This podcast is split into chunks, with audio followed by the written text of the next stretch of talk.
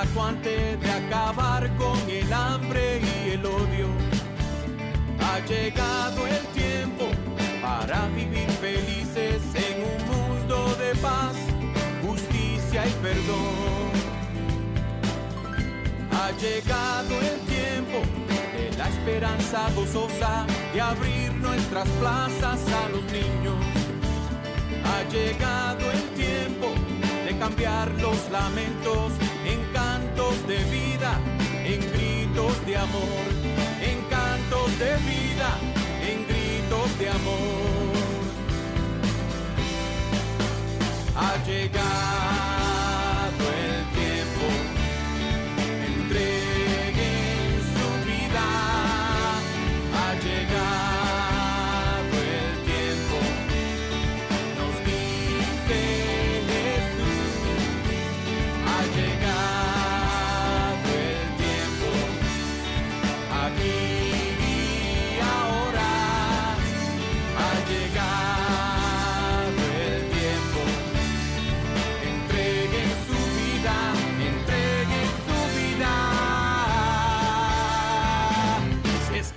quieren seguir.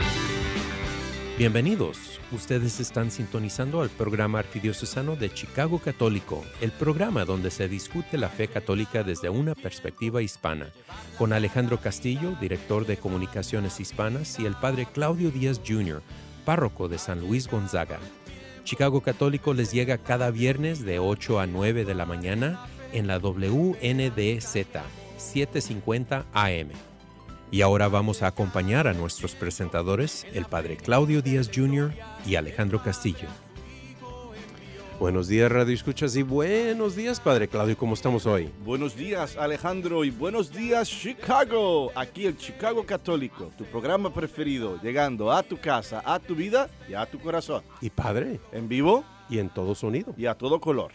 Eso implica que nos pueden dar una llamadita al 312-255-8408. 312-255-8408. Tenemos nuestros ingenieros Mike May y Javier García para tomar sus llamaditas ah, durante este programa. Y ciertamente durante la primera parte del programa, ¿verdad? Porque la segunda parte tenemos una padre. entrevista y, y, pues eh, tenemos que enfocarnos, concentrarnos en eso.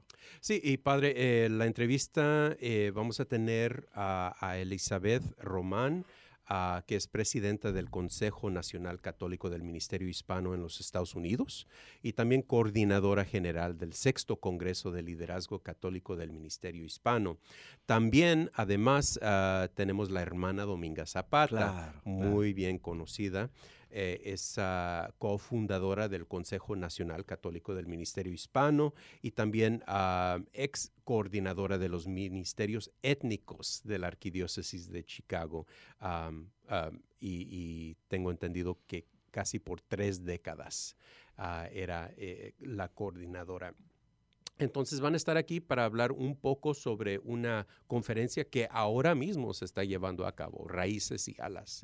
Entonces, este, van a hablar un poco sobre de qué se trata y el impacto que va a tener al nivel local de la arquidiócesis de Chicago, porque van a querer que todos los am, las parroquias que tienen ministerio hispano que se involucran en este proceso. Claro, claro. Y eh, Raíces y Alas eh, se está llevando a cabo y nuestro eh, querido amigo el padre Sergio, Sergio Rivas, sí. está haciendo acto de presencia representando la arquidiócesis y representando pues eh, el ministerio hispano desde esta perspectiva, ya que él es cabeza del Consejo Arquidiocesano Hispano. Y por cierto, les eh, pregunté, bueno, eh, invité otra vez a Elizabeth y la hermana que regresen, pero ellos tuvieron una mejor sugerencia. Inviten al padre Sergio Oh, claro, para que venga a hablar un poco sobre su experiencia durante esta conferencia. Así es que, padre, si está escuchando ahora mismo, eh, tiene su invitación para que eh, comparte su experiencia. Ah, pero sí, va, va a ser muy interesante. Pues, padre, como ya se, se está levantando un poco esto de la pandemia y todo eso, ahora, ahora más y más eh, se están reuniendo Claro. los grupos a Claro. nivel nacional y local. Claro. so eso. Una pregunta que me gustaría hacer a, a- a los que nos están viendo y escuchando es, ¿cuál ha sido su experiencia sinodal? Se Mm, supone que, por lo menos aquí en Chicago, eh, ya para este tiempo, ya las parroquias, los que lo hicieron, debieron de haber tenido su experiencia sinodal. Ya sea a través de una asamblea, ya sea a través de, de- de llenar el formulario por la internet, eh, independientemente de cómo se llevó a cabo, me gustaría saber si hubo alguna experiencia sinodal, si alguno de nuestros eh, videntes o escuchas eh, pueden compartir de qué manera se llevó a cabo eso. Y un sínodo, como hemos hablado anteriormente, es una reunión convocada por el Papa de todos los obispos, ¿verdad? Cardenales y obispos del mundo para tratar temas eh, concerniente a, la iglesia, concerniente al mundo y concerniente a esa relación del mundo e iglesia que debemos de tener. Eh, diferente a un concilio, porque en el concilio, por lo menos el más reciente, el Concilio Vaticano II, incluyó laicos Mm, y religiosos y religiosas, ¿ves? Entonces ya el concilio pues tiene otra, otra envergadura, ya es una cosa, ¿verdad? Eh, grande e importante, al igual que el sínodo. Pero los sínodos tienden a ser un poquito más específicos, ¿ves? Más específicos. Y, y- y- y- y están diseñados para que los obispos se envuelvan en, en la discusión. Claro, nuestro cardenal eh, tuvo la idea de vamos a consultar con el pueblo. O sea, ¿qué, qué opina el laicado de, de- de la iglesia como está? ¿Qué tipo de iglesia deseamos? ¿Qué tipo de iglesia necesitamos? Etcétera, etcétera. Y ah, por el, me parece que fue el mes de febrero y abril que se dedicaron a hacer todos estos eh, encuentros sinodales. Así que si tiene alguna opinión al respecto, por favor, déjenos saber. 312-255-8408, 312-255-8408.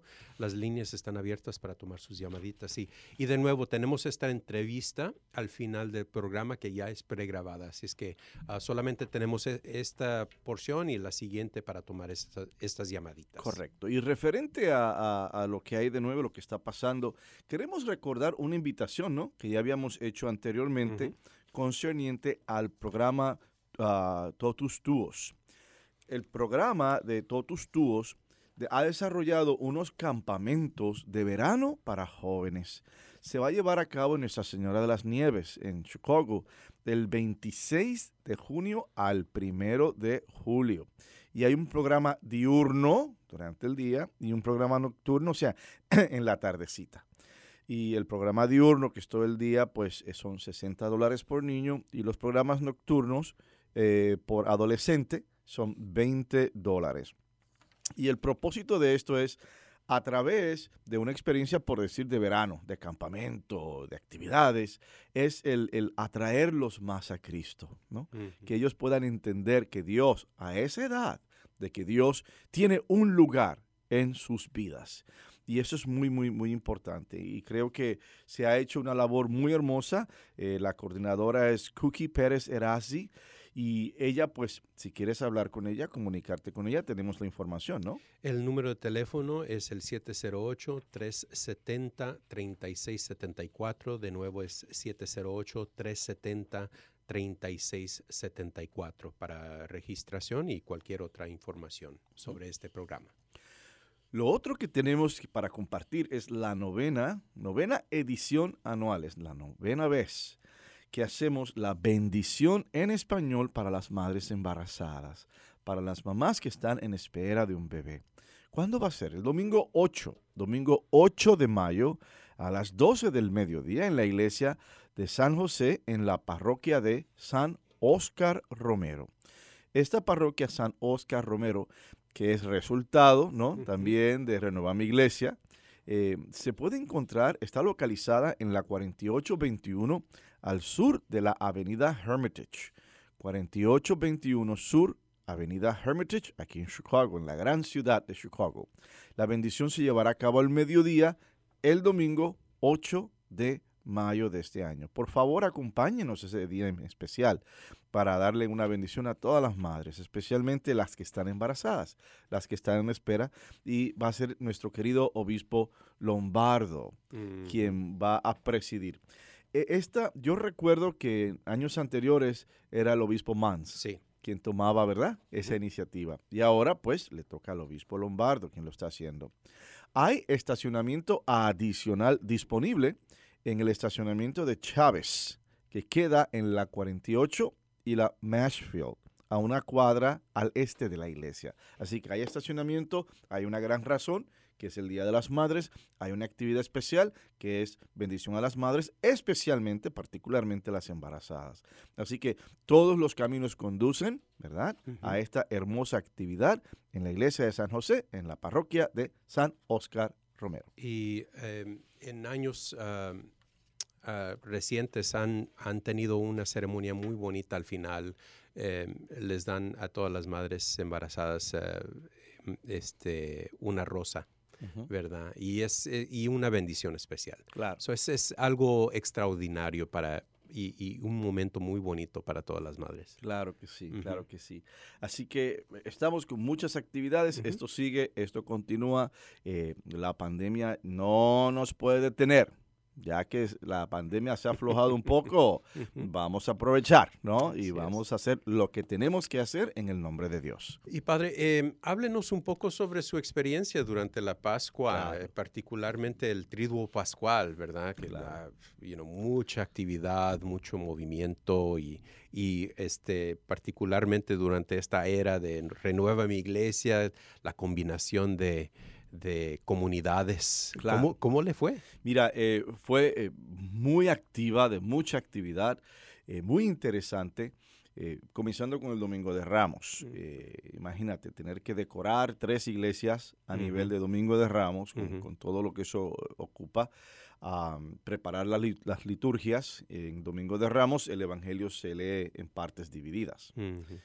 Entonces, eh, hubo mucho- muchas personas que asistieron a todas las iglesias. Wow. Hablo- hablando Santo Rosario, hablando de, perdón, a San Luis Gonzaga y ciertamente Santa Elena, bajo Nuestra Señora de la Unidad. Ese es el nombre de la nueva realidad. Y pues durante la semana, cada parroquia pues tenía sus tradiciones. Por ejemplo, teníamos eh, algunas con Via Crucis eh, dentro de la iglesia, ¿no? Ujú. algunas el servicio de las tinieblas, Ujú. Ténubre en San Luis Gonzaga. Y ya lo que pasó el jueves fue muy interesante, porque jueves, viernes y sábado es el triduo pascual, triduo, tres días. Y el jueves mi intención era, tenemos que hacer una sola ceremonia, Ujú. un solo lavatorio de pies, porque el tener tres lavatorios de pies, tú sabes, implica eh, la división implica que cada cual se encarga de lo suyo. Entonces yo no quería llegar ahí. Además yo pensaba, si estamos hablando de una parroquia y la parroquia señala a Nuestra Señora de la Unidad, Unidad. óyeme, entonces hay que llevar la liturgia principal a la parroquia. Es como en nuestros eh, pueblos, en nuestros ranchos, donde tienes la parroquia, que es la que está en el pueblo, y tienes las capillas. Los ¿Ves? satélites. Exactamente. Entonces hay que ver ese gran modelo latinoamericano, hay que verlo pues también con esto de Renueva Mi Iglesia, donde una iglesia es la parroquia, con un nombre diferente, y las demás son eh, eh, capillas o lugares de, de devoción. Claro, no es tan sencillo porque nuestras, nuestras capillas hay ministerios grandísimos que si la renovación, que guadalupanos, Virgen de la Providencia. Entonces no es tan fácil, pero aún así el punto mío era, vamos a unirnos como parroquia y lo llevamos a cabo el, el jueves santo en una ceremonia, me gustaría decir trilingüe, Ah, pero salió cuatrilingüe. Sí, en español, tuvimos en inglés, Ajá. en polaco y partes de la misa en latín. En latín.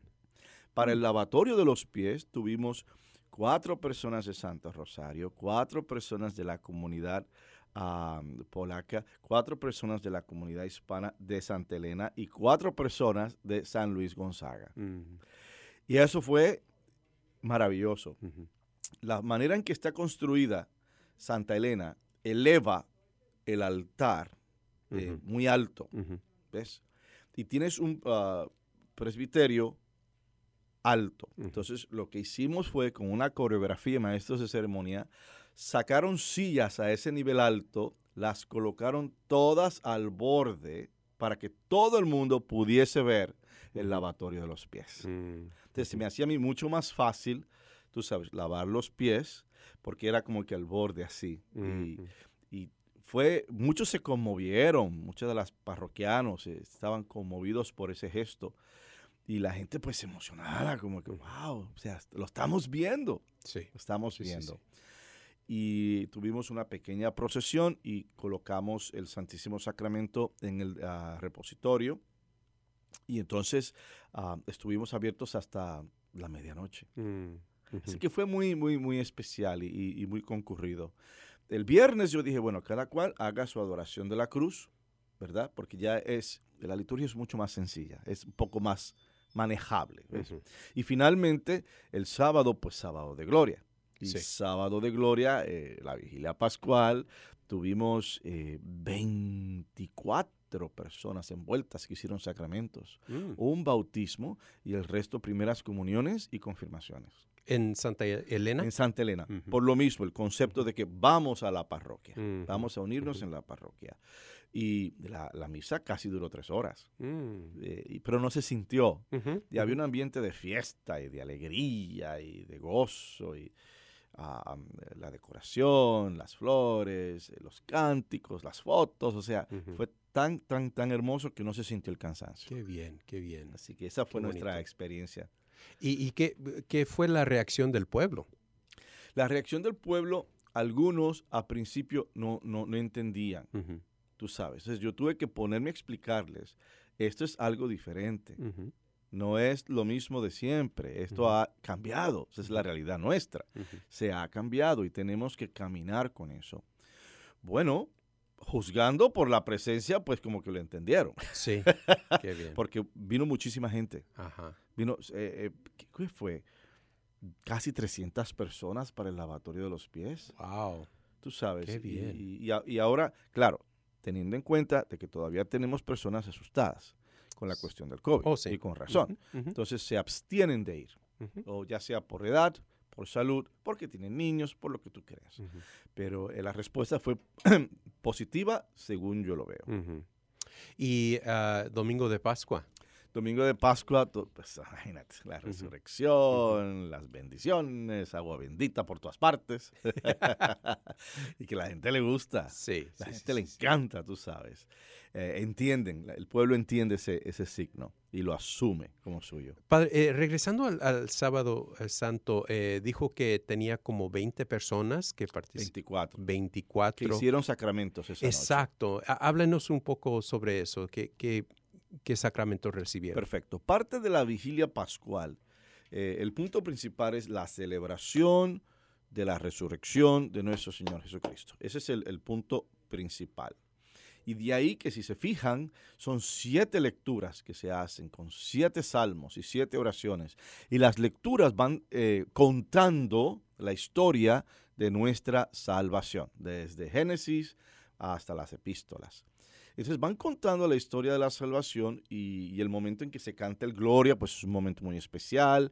Se encienden todas las velas, todas las luces, suenan campanas, ah, mientras se canta el Gloria. Así que eh, ese es el centro. Pero de ahí se deriva de que en Cristo se encuentran todas las gracias sacramentales. Y es una oportunidad para aquellos que estuvieron por nueve meses en preparación hacer sacramentos que no tenían. Eh, bautizamos a una dama en, en sus treinta y tantos. Qué bien. ¿no? Y eso Qué alegría. cosa muy especial.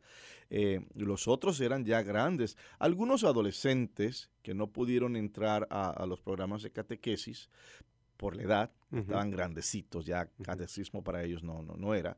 Pero nosotros tenemos un programa para adolescentes de preparación sacramental, Qué que bien. también es un año. Y, eh, y fue muy especial y muy bonito. Y, y tuvimos la mitad de ellos, bueno, todos ellos comunión y también confirmación.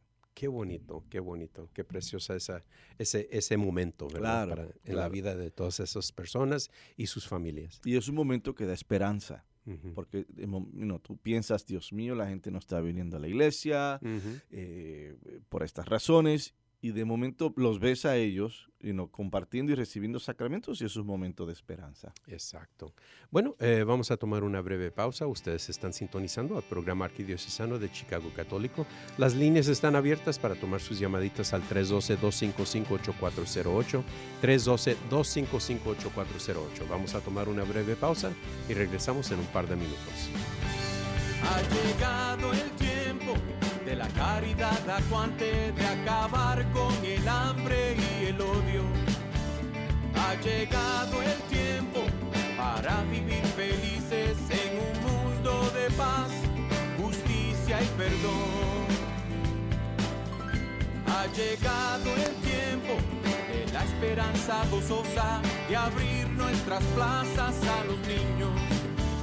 Ha llegado el tiempo cambiar los lamentos en cantos de vida, en gritos de amor, en cantos de vida, en gritos de amor. Ha llegado.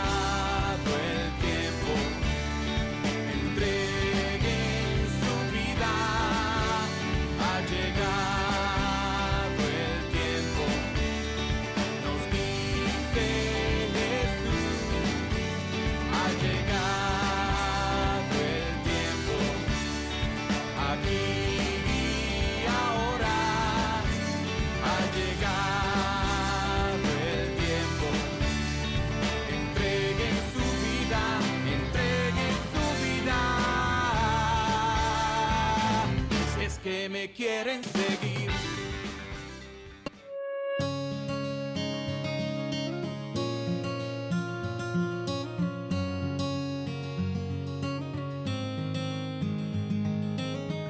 Welcome back.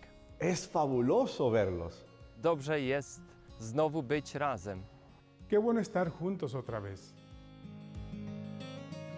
Después de tantos meses separados, se han levantado los límites de capacidad por la pandemia y queremos darles la bienvenida a todos de vuelta a la iglesia. Podemos rezar juntos otra vez y escuchar cuando nuestros coros eleven sus voces en canción.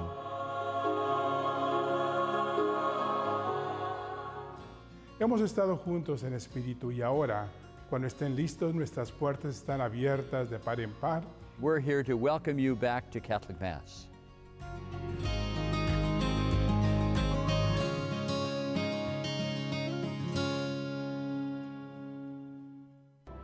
El Ministerio de Cementerio es un ministerio central de nuestra fe católica unido a las obras de misericordia corporales. Es reconfortante saber que nuestros cementerios católicos están cuidando los restos de nuestros seres queridos que esperan la resurrección. Hay 45 cementerios católicos en la Arquidiócesis de Chicago dispuestos a ayudarlo en el momento de la pérdida. Llame al 708-449-6100 o visite catholiccemeterieschicago.org para asistencia. Cementerios Católicos, sirviendo a la comunidad católica desde 1837.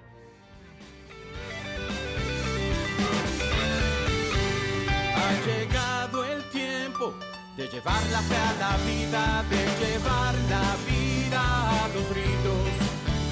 Ha llegado el tiempo de vencer la teoría, de actuar fe, esperanza y amor.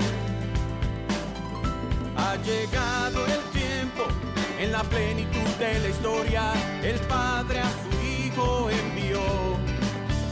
Ha llegado el tiempo, el reino en justicia, depende de ustedes hacerlo verdad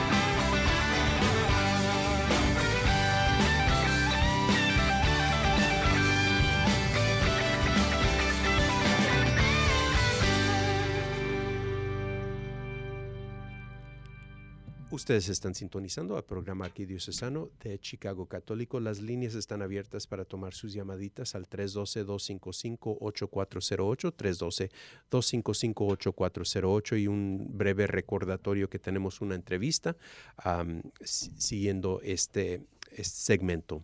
Así es que por favor, si van a tener una llamadita, un consejo, una pregunta, eh, denos una llamadita ahora mismo. Por mientras, vamos a entrar a la la lectura del Evangelio de este domingo, el tercer domingo de, Pascua.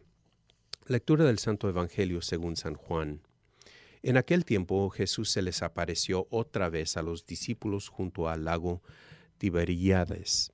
Se les apareció de esta manera. Estaban juntos Simón Pedro, Tomás, llamado el gemelo, Natanael, el de Caná de Galilea, los hijos de Zebedeo y otros dos discípulos. Simón Pedro les dijo, voy a pescar. Ellos le respondieron, también nosotros vamos contigo. Salieron y se embarcaron, pero aquella noche no pescaron nada.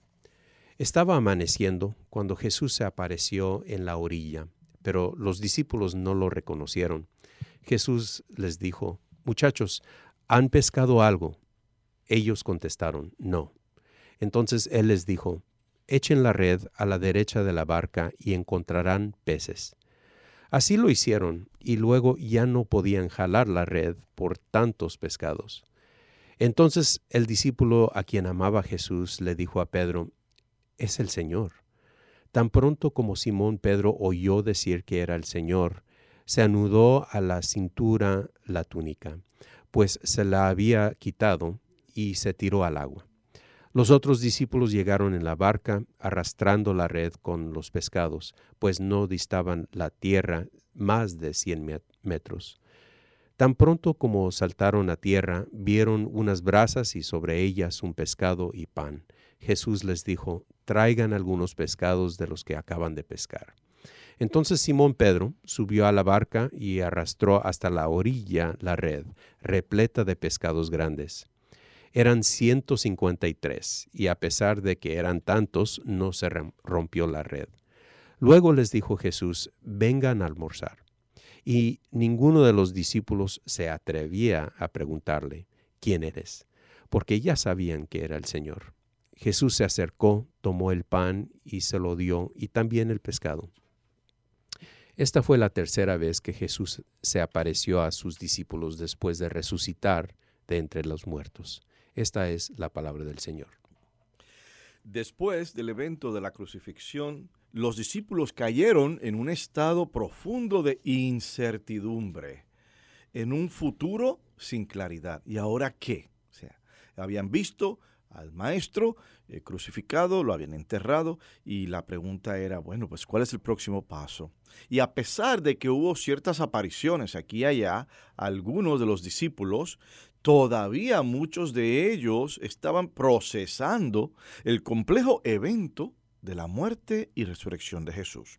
No estaban seguros quizás en su totalidad de lo que iba a ocurrir con el reino de Dios. ¿Y ahora qué? ¿No? Así que una reacción predecible y normal fue el volver a lo cotidiano de sus vidas. Y fíjate cómo los que eran de Galilea, pescadores, regresan a Galilea a pescar. Fíjate cómo los que eran de Maús se regresan a Maús, a lo suyo, a lo, a lo, a lo que les tocaba pues. Y en el mar de Tiberíades, interesante porque en realidad es un gran lago, es un gran lago, pero le llaman a veces el mar. En el mar de Tiberíades, al amanecer, cuando empieza la luz, como en el día de la, de la resurrección, cuando empieza la luz, cuando las sombras ceden a la luz del día, Jesús se aparece a sus discípulos que se encontraban pescando, haciendo lo cotidiano. Y ellos estaban frustrados porque no habían pescado nada después de toda una noche. Eh, recuerden que en muchas culturas la pesca se hace en la noche porque los peces suben. ¿Ves? Al, al no, al no tener mucha bulla, mucho ruido, ellos van subiendo, se sienten confiados y ahí es donde se, se echan las redes y se puede pescar. Pero ellos, frustrados por la pesca, o sea, se- en su cajita, que es lo que nos pasa a muchos de nosotros. Nos metemos en la cajita, en lo mío nada más, y entonces no vemos el contexto grande. Y ese fue el caso. Ellos preocupados con la pesca, eh, no vieron al Hijo de Dios resucitado, no lo pudieron reconocer. Y siguiendo las instrucciones del mismo, cuando Jesús les dice, muchachos, ¿qué han pescado? Nada, nada, bien. Echen las redes a la derecha. Interesante ese, eh, esa, esa recomendación, ¿no? A, la derecha, lo que es eh, derecho, diestro, no a la siniestra, que es la izquierda, lo que es siniestro, oscuro, sino a la derecha, lo que es recto y con luz. Y ellos echan las redes y siguen las instrucciones y adjunto con esta pesca generosa, una pesca milagrosa y generosa, ah, siguiendo las instrucciones de Jesús, fue así como se les abrieron los ojos. Y adjunto con la luz y este signo milagroso, Cristo les trae la luz de la sabiduría y la bonanza de aquellos que verdaderamente creen en Cristo y hacen su voluntad. Jesús se convirtió para ellos en el vehículo que los movió de la oscuridad a la luz, de la tristeza al gozo, de la incredulidad a la fe. Cuando el discípulo amado concluye que es el Señor, ¿ah? y por tradición pensamos que es San Juan el apóstol, el más joven, es el Señor eh, quien se les ha aparecido Pedro en su estilo tan impulsivo, se lanza al agua el bendito hacia Jesús. Igualmente con suma inocencia, él se pone de, pie frente a las flamas, las llamas donde estaba el pan y los pescados, reminiscentes de las llamas que iluminaron el mismo patio donde él negó a Jesús tres veces. Imagínate, con luz me negaste y con luz regresas a mí. Mira qué hermosa esa imagen. Él confiesa su amor y su fidelidad. El diálogo ¿me amas? le permite a Pedro hacer una profesión de fe más profunda, resultando en un compromiso más sincero, más pleno, al servicio de Cristo en apoyo hacia el reino de Dios y al plan de salvación. Todos como Pedro, los apóstoles y los discípulos hemos sido llamados desde el bautismo a extender el reino de Dios por todo el mundo. Y dice la escritura que eran 153 eh, pescados, ¿no? Que, que, que se multiplicaron, que se dieron, pues, de la pesca. Y eso simbólicamente se piensa que representaba las 153 comunidades que, se habían formado al mero principio de la experiencia después de la resurrección de Cristo. Entonces todo está atado, ¿no? Esa resurrección es generosa, hay una pesca generosa, pero también hay una generosidad por parte de aquellos que creen en seguirlo y en formar comunidades llevando el mensaje de esperanza y de salvación.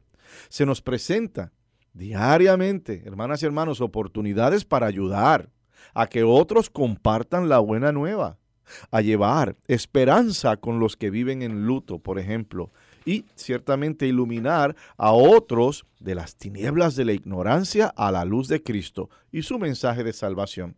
Pero, ¿qué necesitamos para convencernos plenamente de ello y dar una respuesta idónea a este llamado? En el diálogo anteriormente mencionado se nos presenta el camino. Y Cristo te está hablando, hermana y hermano, y te dice, Salvador, Lupe, Michael, María, Ignacio, Ashley, Eduardo, ¿me amas? Y si tu respuesta es, Señor, tú sabes cuánto te amo, entonces sabes lo que tienes que hacer. Apacienta mis ovejas, lleva la buena nueva y permite que el mundo se salve a través de tu testimonio y ciertamente de la resurrección de nuestro Señor Jesucristo. Amén. Muchísimas gracias, Padre. Nos quedan un par de minutitos. Eh, queríamos hablar un poco sobre y explorar eso de que los uh, discípulos no reconocían Correcto, a Jesús. Correcto. Al principio fue dificultoso. María Magdalena lo confundió con el uh, jardinero. Los discípulos de Maús caminaron con él y no lo reconocieron hasta final. Eh, y estos discípulos de ahora en el mar de Galilea. Y parte de eso se asume y se piensa teológicamente que Cristo lo que aparece es un Cristo resucitado. Es un cuerpo resucitado, glorioso. No es un cuerpo eh, mancillado en la cruz. No es un cuerpo destruido por la crucifixión. Es un cuerpo resucitado y glorioso. Y entonces tiene, obviamente es algo diferente a lo que ellos esperaban de la resurrección. Además, como tú había- habías mencionado anteriormente, cuando caminaron con él, en muchos momentos lo que vieron fue su humanidad. Después de la resurrección, lo que están viendo es su divinidad, o sea, un Cristo completo, su humanidad y divinidad en un cuerpo glorioso. Padre, o- otra cosa, eh, acaba de, de explicar la posibilidad de que estos eh, 153 peces representaban las comunidades que se establecieron um, al principio de la fundación de esta iglesia. Um, pero no tenían texto, no tenían guía, no, no, tenían no, nada. nada. Los evangelios no, fueron escritos hasta muchas décadas Claro. después. Entonces, digo, ¿cómo se mantenieron ah, como comunidad? Tradición oral. Mm. Se empieza con la tradición oral, ¿no? Lo que yo sé, te lo voy a decir a ti, te lo voy a contar. Y sí, hubo un tipo de intercambio quizás de cartitas y cositas, pero no de forma eh, tan formal, ¿verdad? No de manera tan formal como el, el escribir los testimonios. ¿ves? Entonces recuerda que también los testimonios, los evangelios empiezan a escribir en el año 30. Ujú. Eh, Perdón, él muere en, lo- en 30, en el año 70, se empiezan a escribir los evangelios.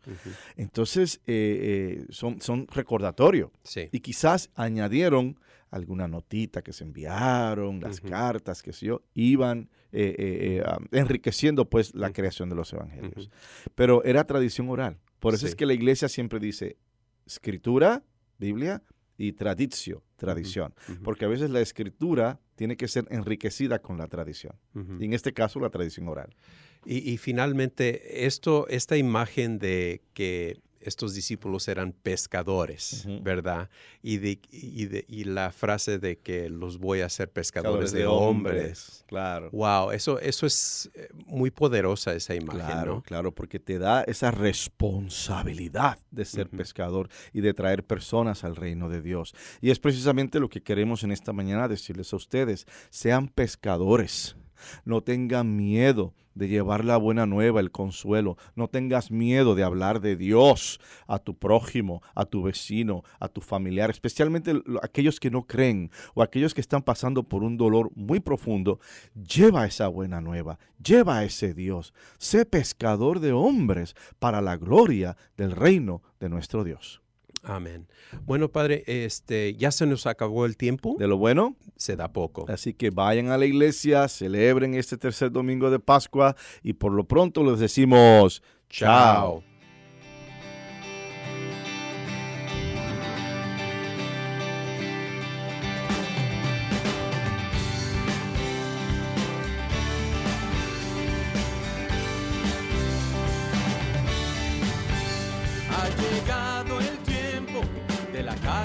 Acuante, de acabar con el hambre y el odio.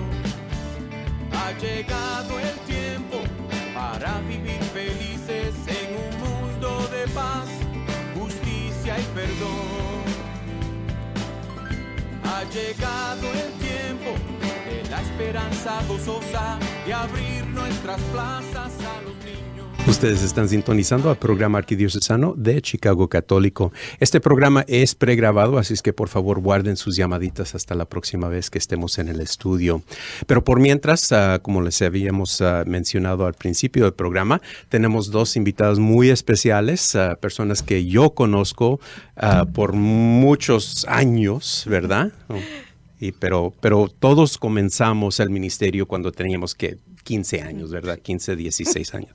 ¿verdad? Primero, les quiero presentar a Elizabeth Román. ah, presidenta del Consejo Nacional Católico del Ministerio Hispano en los Estados Unidos y también es coordinadora genera- general del Sexto Congreso de Liderazgo Católico del Ministerio Hispano. Bienvenida, Elizabeth. Gracias, es un placer estar aquí. Gracias a usted por su presencia. La hermana Dominga Zapata, muchas personas obviamente conocen ese nombre y esta personalidad que tenemos aquí. Es un honor tenerla aquí. Eh, la hermana Dominga es cofundadora del Consejo Nacional Católico del Ministerio Hispano en los Estados Unidos y también es la ex coordinadora de los ministerios étnicos en la Arquidiócesis de Chicago por tres décadas. Es un honor tenerla aquí, eh, hermana Dominga. Bienvenida. Bueno, gracias y qué placer de poder saludar directamente a mi gente en Chicago. Y, y, bueno, eh, hermana Dominga, eh, háblenos un poco, a ver, eh, usted fue la coordinadora de los ministerios étnicos por tres décadas. Ah, yo la conocí ah, cuando yo empecé en 1997 como coordinadora de, los ah, ministerios étnicos. Am, ¿Cuándo empezó y, qué fue su, su responsabilidad, su tarea? Sí, bueno, aquí en Chicago en 1970 yo eh, me emplearon para coordinar la catequesis en la oficina de catequesis y allí estuve por un tiempo y después eh, cuando vino el cardenal Bernardín eh, pues ya estableció una oficina para el Ministerio Hispano y entonces yo estuve allí 10 años. Y entonces me fui a la región, la región 6 y 7 em, del medio oeste. Y entonces allí estuve como cuatro años. Y entonces decidió el obispo de Connecticut que tenían que hacer algo con los hispanos y que yo era la persona y me llevó para allá. Entonces allá estuve como tres años En Connecticut. en Connecticut. Eso no lo Sí, sabía. y, y allí comencé, pues establecí una, una escuela para mm, liderazgo y tuvimos graduados en los tres años que estuve. Y de allí me pidieron que regresara a Notre Dame. Entonces, pero ya no como encargada de la formación, sino encargada de toda la oficina. Y entonces allí pues era el tiempo de los encuentros. Pues el primer encuentro lo organicé aquí en Chicago. El segundo encuentro lo, lo organicé en, en la región. Y el tercer encuentro ya mm, otra vez me encontraba en, en, en- en Notre Dame, pero eh, después cuando vino Bernardín que me llamó de que regresara, entonces no había, Chicago no había celebrado su tercer encuentro, entonces yo dije, pues es que tenemos que hacer eso, porque yo no sé eh, cómo dirigir la pastoral a no ser que sea con la base del, del proceso de los encuentros. Y entonces tuvimos allí el tercer encuentro y luego después está la casualidad o providencial de Dios que con Elizabeth, pues el cardenal otra vez Supich Ajá. nos pidió que organizáramos el quinto encuentro. Wow. ¿Y ese eh, qué año fue? ah, se organi- 1918 18. se celebró a nivel nacional. Nosotros estuvimos aquí eh, dos años tratando con el proceso de preparación. Y, y, bueno, ya después voy a hablar un poquito de la relación que tiene ese proceso en Chicago de los encuentros eh, con raíces y alas. Excelente. Y antes de, de empezar a entrar a esa conversación, Elizabeth, tú también eres la directora del Ministerio Étnico, ¿verdad? En, en, Jo- en la diócesis de Joliet. Así es. ¿Y, y- y qué, qué tipo de, de trabajo, de, de tarea te, te dan con, con eh, el, el obispo Hicks? El obispo Hicks, que ya sabemos que viene de Chicago como yo, este, eh, nosotros hacemos mucho trabajo de formación del ministerio hispano, de los líderes en las parroquias. Este, hacemos misas, eventos. Eh, eh, durante la pandemia estuvimos muy pendientes de estar conectados con los líderes.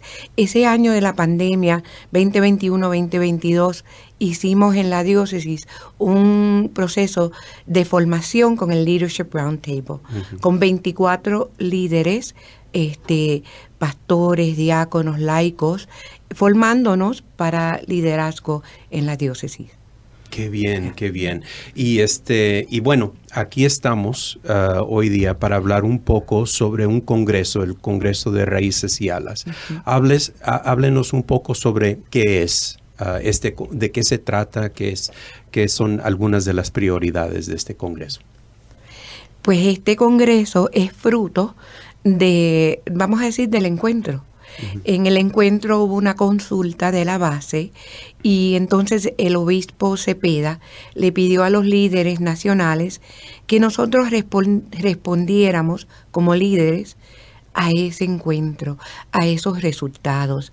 Llevamos dos años, más de 70 líderes, con ese proceso de escucharnos, de vernos, de ver ese documento del encuentro, de ver los documentos pasados, los del Papa recién. Entonces, tenemos cuatro equipos en los cuatro temas de prioridad del encuentro. Pastoral juvenil, familia, justicia social y formación pastoral. Esas cuatro áreas tienen un equipo. Cada equipo tiene representantes de la conferencia de obispos que sirven en esos temas, en esas prioridades. O sea que llevan dos años caminando juntos, preparándose para este congreso. Wow, entonces eh, este congreso que se llevará a cabo ya pronto, el 26 al 30 de abril, ustedes van a estar presentes. Sí. Am, y me estaban mencionando antes de, de empezar esta conversación que hay otros líderes de, del área de Chicago que van a estar presentes. ¿Quiénes, ¿quiénes son algunos de esas personas? Sí, bueno, el- como, como todos saben que tenemos a- al padre Rivas, que está encargado de él, él va a participar allí con nosotros, Javier, que trabaja también en Renew My Church. aquí, Javier Castillo. Javier Castillo. Y entonces también va a estar Ezequiel de la Basílica. El padre Ezequiel el padre Sánchez, Ezequiel de- Sánchez, del santuario. ¿no? Muy bien. Y también va a estar Marco López de CTU. Ok, También. Y está también Olga y Rafael eh, Anglada, Ajá. eh, de que ellos están conectados con la oficina de migración. Pastoral migratoria, Sí, sí, que sí. los tuvimos aquí ah, hace poco ah, ah, pues eh, hablando bien, de, sí. de eh, los materiales cuaresmales. Así es que, qué bien. So van a tener, vamos a tener buena Bueno, representación. no van a tener ninguna excusa de no eh, implementarlo. Ah, ok. Y, y entonces, bueno, ya nos habló un poco sobre las áreas de conversación. En este congreso, eh, específicamente, ¿qué van a, van a tener? Eh, ¿Van a presentar los resultados de estas conversaciones que han tenido o, o qué, qué va a suceder durante este, este congreso? El Congreso se divide en dos partes. Tenemos un día de abogacía. Nos vamos todos los 350 líderes este, al Senado. Allí vamos a hacer una oración. Tenemos una vigilia de oración dirigida por el obispo Dorsonville del Comité de Migrants, del USCCB, de la Conferencia de Obispos. Él ha invitado a los 15 obispos que vienen a este congreso a orar con ellos mientras nosotros estamos haciendo abogacía. Esa abogacía es por DACA, por legalización y camino a la ciudadanía de DACA, de TPS, Temporary Protective Status, de los Migrant Workers Essential, este, y como el pedido internacional es este, atender los asuntos que nos llevan a emigrar, the root causes of migration. Eso lo está coordinando Catholic Relief Services y Ok. Pan para el Mundo. Ellos nos están preparando para esa abogacía. Eso es un día. El resto son las cuatro prioridades del Congreso. Tenemos unos documentos que han salido del trabajo de los equipos. Los hemos compartido con todos los que vienen para que vengan preparados para un diálogo sinodal, porque unimos este Congreso al camino del sínodo. Oh, qué bien. Comunión, misión y participación. Ellos llevan dos años caminando juntos como líderes, este, en comunión. Venimos a trabajar, a ver qué hacemos en esa participación en Washington. Mm. Y de ahí a la misión a trabajar. Qué bien, sí, y, y- y qué, qué bueno que mencionó usted eso del, del proceso sinodal y, y que va a, estar, va a ser involucrado en, en este proceso. Yeah. Y, y- y, este, no sé cuán- cuándo va a ser la fecha límite para entregar esos documentos al Vaticano, pero parece que va a estar un poco apretado, ¿verdad? Pero Junio 30 es al USCCB, Ah, a la conferencia de obispos.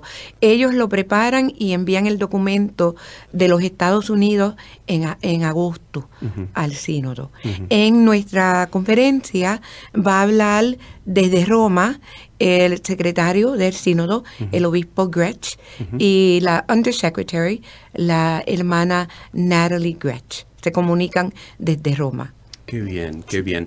Y antes de pasar a otro, um, otro tema, subtema del Congreso, ¿hay algo más que gustan compartir? Digo, eh, además de esas um, eh, conversaciones, ¿qué es, por ejemplo, algunos de, lo- de los documentos o cómo van a ser accesibles esos documentos al, a nivel parroquial? Que de, de- como resultados de esta conversación. Sí, todo el documento que sale de este encuentro lo vamos a hacer, lo vamos a poner en el website de, de la conferen- del Consejo Nacional Católico. Ya los documentos del Congreso, lo que salió de la Junta de los Líderes, está en el website, que es www.ncchm.us.org. Ahí están todos los documentos, todos los que vienen a participar y ahí vamos a poner el documento final, el resultado que vamos a enviar no solamente a la conferencia de obispos aquí, lo vamos a enviar al sínodo. Mm, qué bien. Am, ¿Descubrieron al- algo sorprendente ah, mientras han tenido estas conversaciones a- hasta este punto de, de- de- de cosas o cuestiones que salieron de, de estas conversaciones? Pues lamentablemente descubrimos que nada ha cambiado. que tenemos un plan pastoral, ¿verdad? Que salió del tercer encuentro, que aquí hay plan pastoral, que muchas diócesis tienen sus planes, pero descubrimos que después del, del tercer encuentro cerraron oficinas, la pastoral pues ya sabemos cómo está. So, las mismas necesidades pastorales que habían son las mismas, pero más agravadas por la pandemia. Sí, sí, sí. Eh, eh, por, ah, para ahí iba yo eh, en esa pregunta. Digo, la pandemia ha, you know, ha puesto a un lado dos años um, todo lo que fue contacto personal y este el, el desarrollo de ministerios y todo eso. Entonces, ahora, digo, hasta mi, mi parroquia, yo vivo en Westchester, Illinois, el párroco se está, you know, pegando la cabeza contra la pared de cómo podemos evangelizar, cómo podemos, uh, uh, you know, encontrar a estas personas, particularmente los jóvenes. y, y en estos documentos, estas conversaciones, ¿ustedes ofrecen uh, algunas sugerencias? Bueno, la que sé que esto lo podemos aprovechar porque estamos muy atentos a la llamada de, de, de, de Papa Francisco. ¿no? Que, que eh, él, él nos llama a hacer todo juntos, juntos. Y con lo que acaban ustedes de decir de, de la pandemia, todo el mundo está con ese deseo de ver a alguien más, de hablar, de, de tener algo nuevo. Y entonces yo creo que la eh, Raíces y Alas va a ofrecer ese medio, porque estamos enfocados. Acabamos de terminar una novena de oración, porque el Papa Francisco nos invita a que todo lo que hagamos, si verdaderamente vamos a tener éxito, tiene que tener una espiritualidad de comunión, de participación y de ver que nosotros tenemos una misión.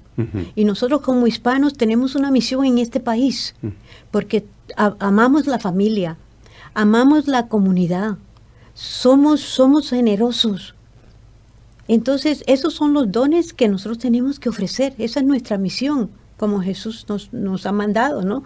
Entonces, esperamos que después del, del- de Raíces y Alas, no pase un poco como ha pasado con, con nuestros encuentros, que, que tenemos unos documentos y unas visiones muy lindas y muy vivas, acompañadas con el Espíritu Santo, porque todo el proceso de sinodal es estar abiertos no a lo que tú dices, sino a lo que nos dice el Espíritu Santo a través de ti, que te escuche y que yo también te pueda responder. ¿No? y que nos escuchamos. Entonces esa palabrita tenemos que ya ponerlas en nuestro diccionario de la cabecita juntos.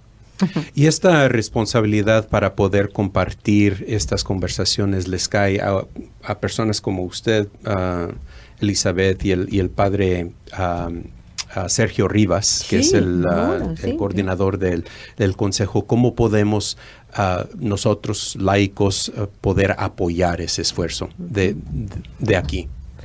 eh, cuando salgamos de raíces y alas, salimos con compromisos que la organización que yo presido le va a dar follow-up, que nosotros como diocesanos vamos a asegurarnos de implementar. Una cosa que quería decirte antes de terminar es que el Papa está enviando dos secretarios. Viene este los dos secretarios de la Comisión Pontificia para Latinoamérica, porque nos ha dicho que tenemos que crear puentes entre los hispanos aquí y los hispanos en Latinoamérica. Entonces vienen, este, viene el presidente del CELAM, este, el, el- el arzobispo Miguel Cabrejos con el secretario del CELAM, la Conferencia Episcopal de Latinoamérica, por esos puentes que vamos a crear. Nosotros tenemos planes para después darle seguimiento a lo que salga de este Congreso. Sí, me llamó la atención cuando estabas mencionando los, las causas um, you know, de, de raíz, el, el por qué hay este, esta, bueno, existe la pastoral migratoria para poder you know, um, eh, estar presente a estas personas que se, se huyen de sus de, de Latinoamérica por diversas razones, la guerra, este, causas naturales y todo lo demás, pero es, es importante reconocer que esas son cosas eh, que, que ocurren en nuestro continente y nosotros tenemos que tener una respuesta. Y, y- y- pero, pero la primera cosa es reconocer que hay un problema y qué es el problema. Mira, ah, eh, rápidamente, vemos como los refugiados en, a- en Ucrania no los están recibiendo en campos de refugiados, en casas, en personas, Sí. familias. Eso es, ¿verdad? Lo que nos manda el Evangelio. E- Esa fue la primera cosa que yo vi en esta, en esta situación, ah, cómo han tratado diferente estas personas que están huyendo de, de Ucrania. Los están recibiendo con brazos abiertos. Pues y nosotros en la frontera tenemos una crisis Ajá. y pues a veces hemos visto a través de los años que lo que hacen es que los ponen en jaulas, no en Sí. una casa. No. aunque tengan familias aquí. Y esos son los detalles que tenemos que, que decir y hablar y, y, y bregar, atender las causas, por qué venimos. Nadie quiere dejar su casa, su No. familia, su cultura, venir a un país que no conoce, que no conocemos el idioma. Este, eso es, you know, tenemos que atender. Este, ya se nos acabó el tiempo, pero quería mencionar eh, que en el- la página web em, de Raíces y Alas hay más información sobre esta conferencia, cómo les podemos dar eh, seguimiento. Obviamente las personas que viven en la diócesis de Joliet saben cómo comunicarse con, con- contigo, El- Elizabeth. Aquí en la arquidiócesis de Chicago pienso que pueden llamar al, al padre Sergio Rivas sí. para, para darle seguimiento a esta conversación que... No sabe que eh, ahora estoy tan interesado, tan entregado en esta conversación que me gustaría que regresen después de la conferencia para hablar un poco más sobre su experiencia durante esta, este tiempo. So, Con mucho gusto. los ponemos los dos a ustedes ah, en nuestras oraciones. Muchas bendiciones. Muchísimas gracias por estar aquí con nosotros hoy Gracias, día. gracias. Es un honor, gracias. Ustedes han sintonizado al programa arquidiocesano de Chicago Católico. De, del estudio de aquí en Quigley les decimos adiós y que Dios los bendiga. Ha llegado el tiempo de la esperanza gozosa de abrir nuestras plazas Ustedes han escuchado al programa arquidiocesano de Chicago Católico, llegando a toda la área metropolitana de Chicago cada viernes de 8 a 9 en la WNDZ 750 AM. Hasta la próxima vez y que Dios los bendiga. Ha